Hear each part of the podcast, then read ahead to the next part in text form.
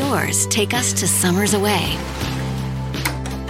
or winter adventures and afternoon getaways. Your dedicated Fidelity advisor can help you open those doors by working with you on a comprehensive plan to help you reach your wealth's full potential. Because doors were meant to be opened. Visit fidelity.com slash wealth. Investment minimum supply. Fidelity Brokerage Services LLC member NYSE SIPC.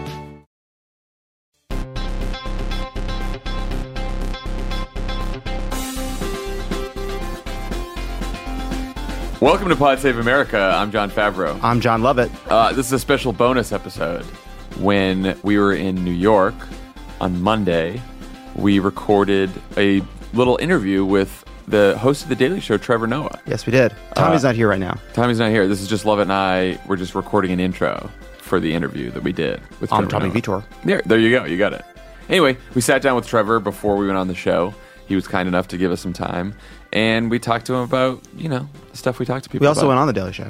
We did. Yeah, go check it out. I think it was good. Did you watch it yet? I felt good about it. Okay, They good. made one edit that made it seem like I was answering a question that you had answered. They cut out my answer about Hillary Clinton. about right, which it sounded like I answered that, right. but I did not answer that. I was answering another thing. My answer was great. I don't know why I'm sad it. that I wanted to. My answer works better after your answer, which is why I was bummed. no one will ever know what I No, said. but it was still a good interview. anyway. I'm sure she's coming on our show. We're gonna get her. Okay. Um, without further ado, here is our interview with Trevor Noah. Welcome to a special episode of Pod Save America with the host of The Daily Show, Trevor Noah. Thank you very much for having me, guys. Uh, thanks for making the time. Okay, so when you took over The Daily Show, a Donald Trump presidency was still a very remote possibility. Right. How have you had to adapt to this new reality? How has it changed what your conception of the show was going to be? Is it reality? I feel like it's just a nightmare and I'm coping. You know, it's just you know when you get to grips with a nightmare, like in your nightmare. Have you ever had those where you go like, yeah. "All right, I know this is a nightmare, but I'm just gonna make things work." You have to deal with it. yeah, Stuck. I have that sometimes. Um, you know what? I think the the biggest thing that I've had to do, and the show has had to do, is work in a world where uh, a lot of the things that President Trump does would already be jokes or escalations that we would make. Does that make sense? Yes. So, like Yeah. for instance, I remember it happened on the campaign trail for the first time. I said it's only a matter of time before Trump kicks a baby out of a rally because he was just kicking out everyone, and I was like, "Man, this guy's going to kick a baby out," and then he kicked a baby out of his rally. And I went, "Oh man, this he does the escalation of the joke. So you've got to find another place to take everything, and then you've got to find a way to process the information and give it to people where they don't think you're being ludicrous with everything you say. Right. Right, it's that he's parody. It's he's beyond parody. He is the end. He's the logical conclusion of every joke. Basically. So where do you go from there? Exactly. Exactly. That's exactly what it is. So where do you go from there?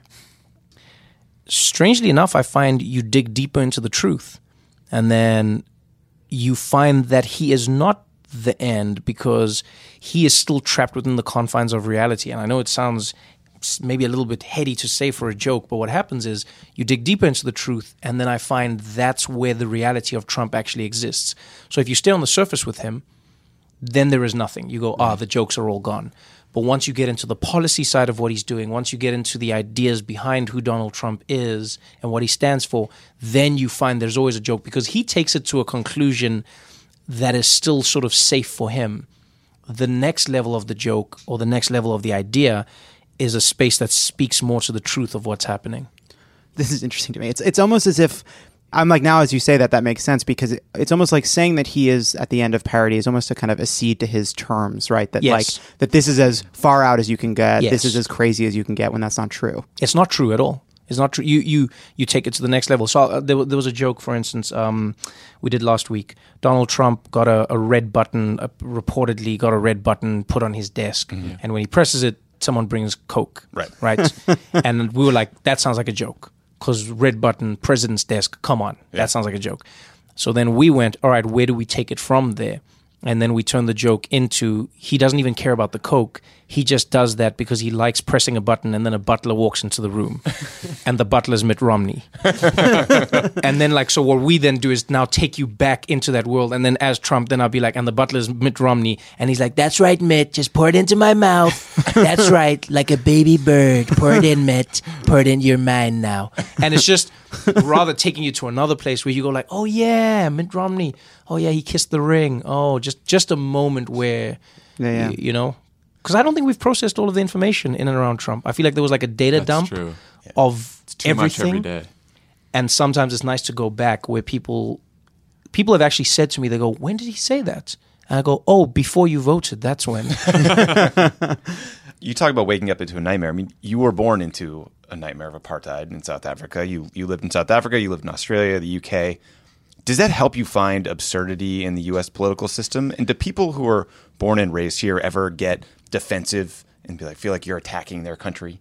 it, it depends on on who and where you know one thing that i like about traveling is it gives you the perspective on a what ideas and rules are truly superficial you know so what is offensive in one place and what is offensive everywhere um, what is a norm and what is a cultural rule that people abide by everywhere and what are ideas that politicians in certain places have just sprung on people that everyone have accepted as normal right. that's the first thing i think that helps with comedy the the second thing is people do say that sometimes they'll be like, "Oh no, you, you know, who are you to make a joke? You, you you're not from here. You're not." And then I go, "Look, man, essentially, uh, in a strange way, I am from here. You know, in two ways. One, America's history and South Africa's history are painfully similar.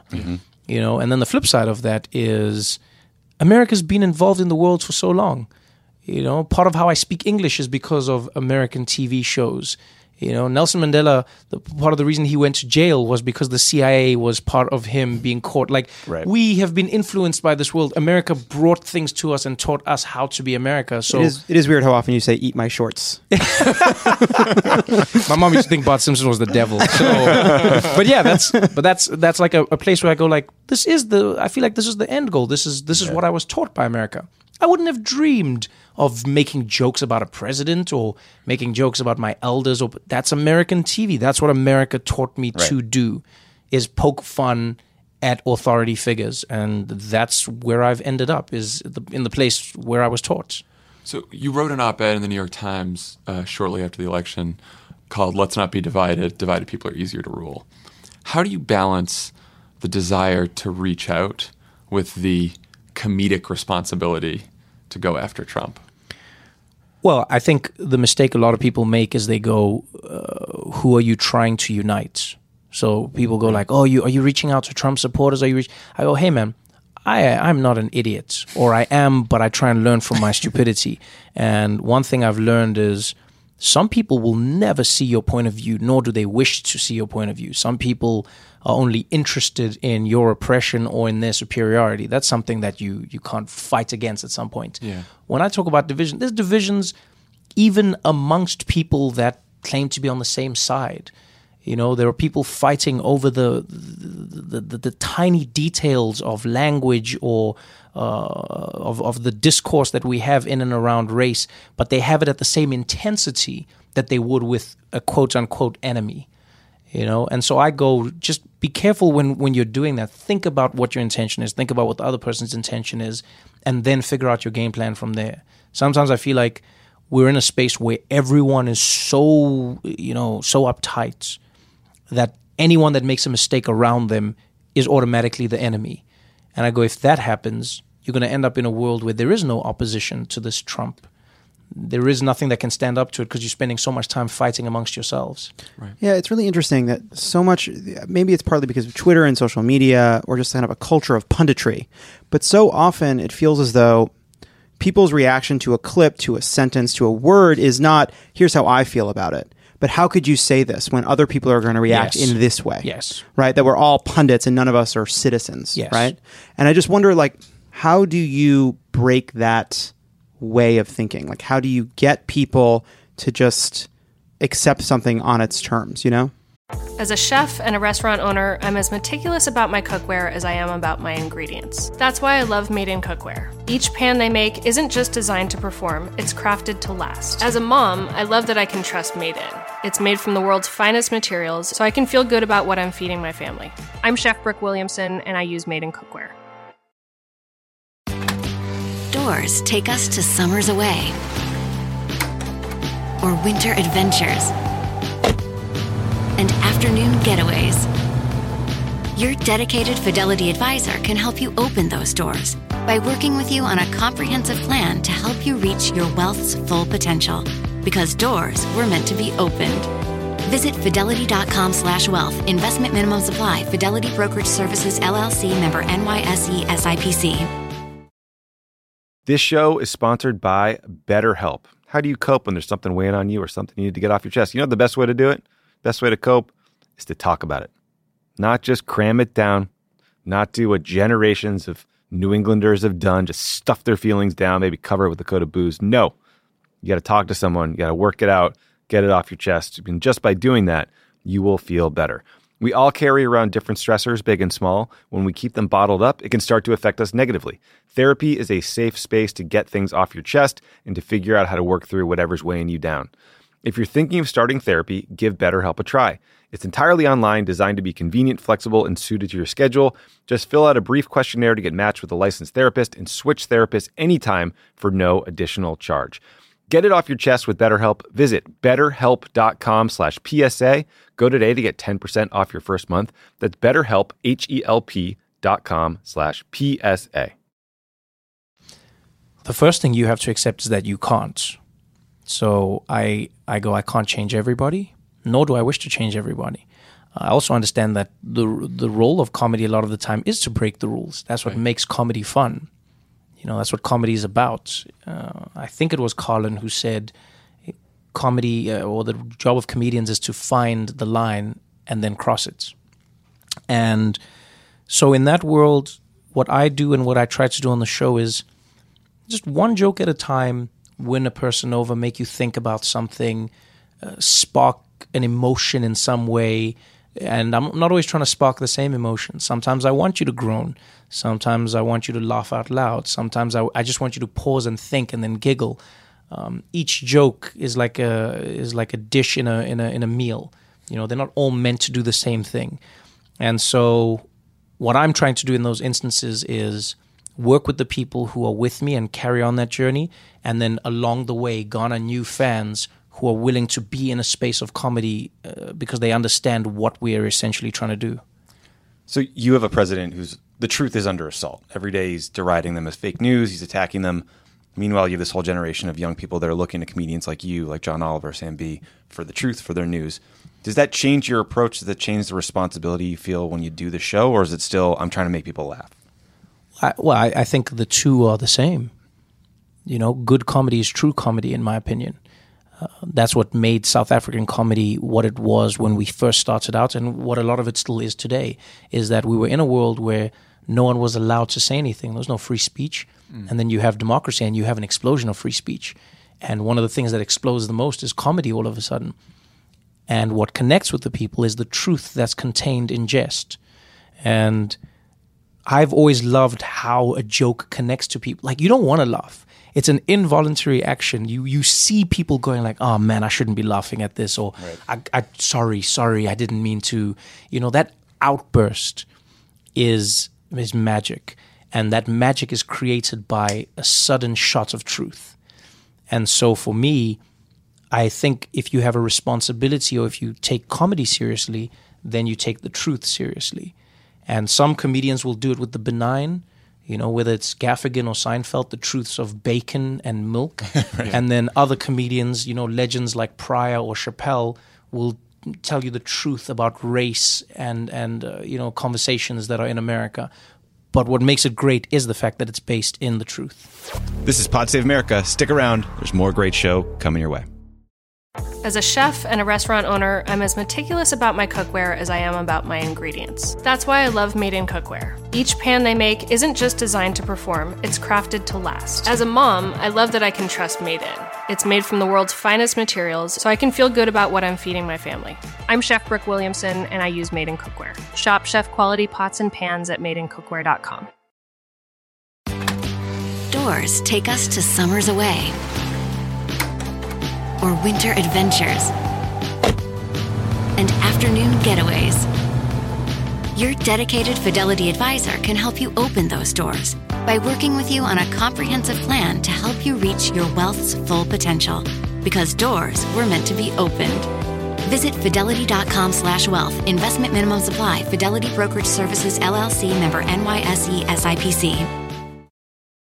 I'm Jessica Reaves, and I've been analyzing and reporting on extremism for the last 10 years, and I have the gray hair to prove it. Subscribe to our podcast, Extremely, for an always eye opening look inside the daily work of exposing, fighting, and disrupting all facets of extremism. My co host, Oren Segal, and I explore this ever changing landscape and bring you stories of people and places impacted by extremism, those who fight to protect our communities, and those who offer new perspectives. You can find Extremely wherever you listen to podcasts.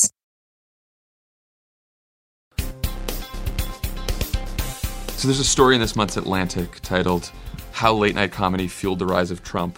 Sneering hosts have alienated conservatives and made liberals smug. Oh, let's get into it. I'm excited about it. version We of hate this story very much. New York, a couple, you know, Ross Douthat said this in the New York Times during the race. Like Jake Tapper asked Sam Bee about it this weekend.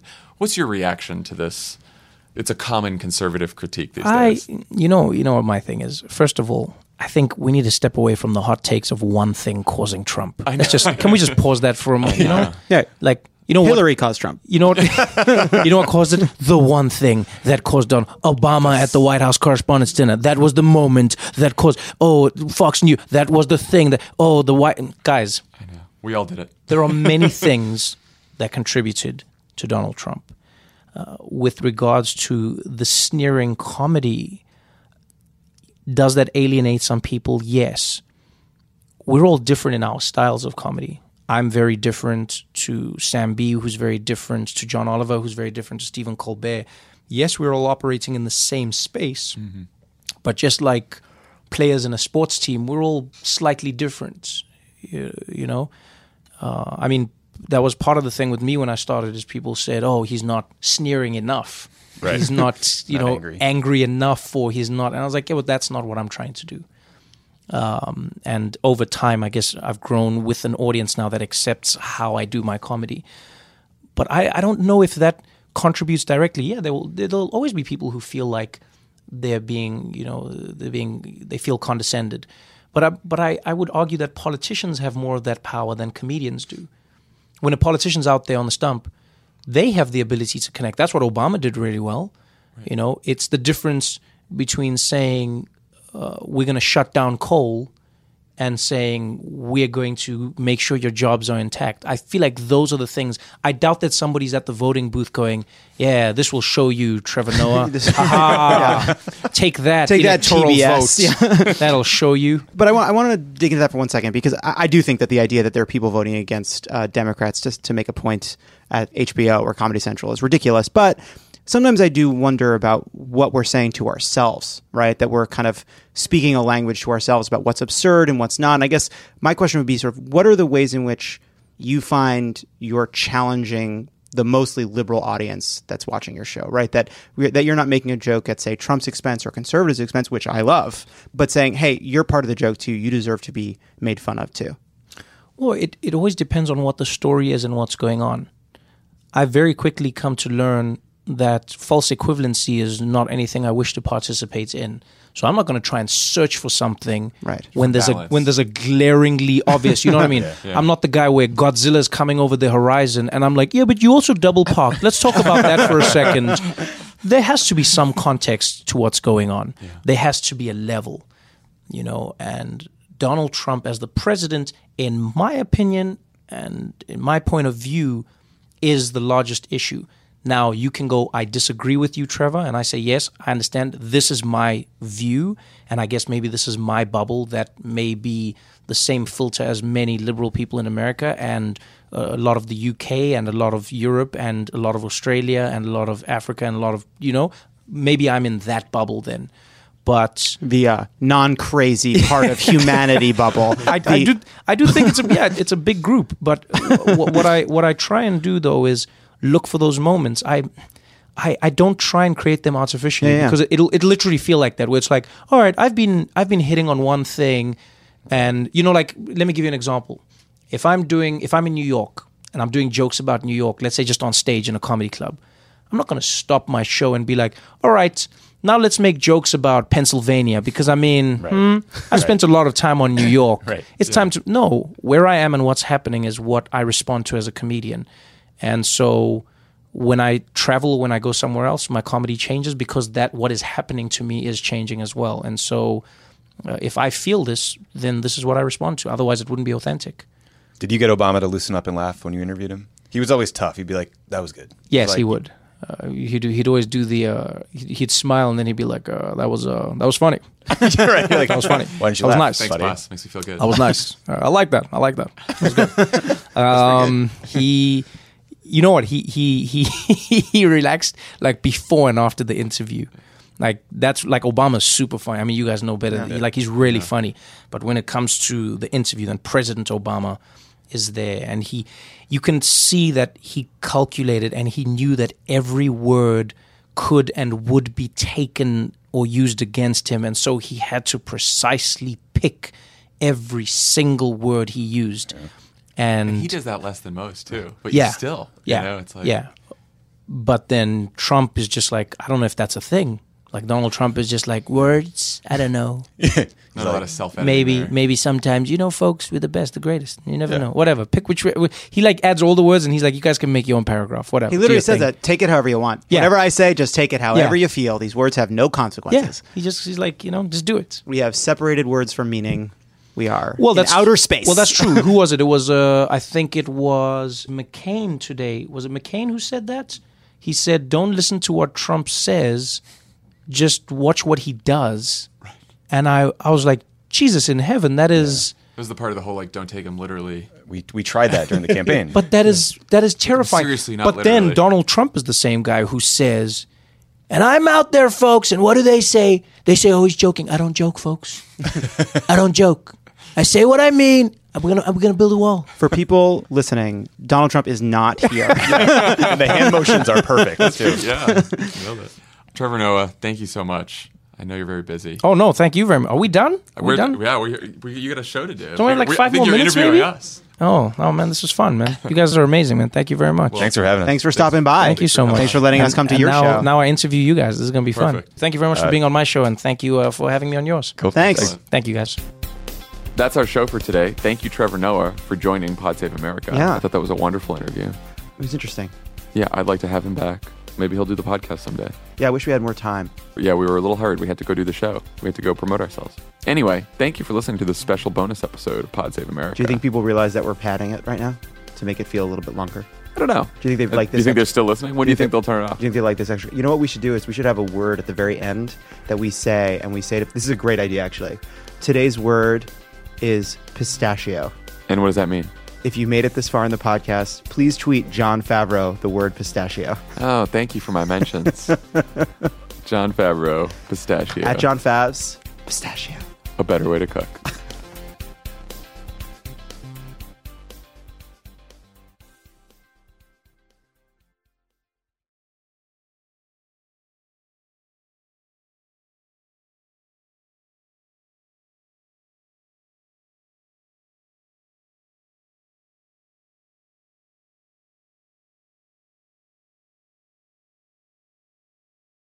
As a chef and a restaurant owner, I'm as meticulous about my cookware as I am about my ingredients. That's why I love Made in Cookware. Each pan they make isn't just designed to perform, it's crafted to last. As a mom, I love that I can trust Made in. It's made from the world's finest materials, so I can feel good about what I'm feeding my family. I'm Chef Brooke Williamson, and I use Made in Cookware. Shop chef quality pots and pans at madeincookware.com.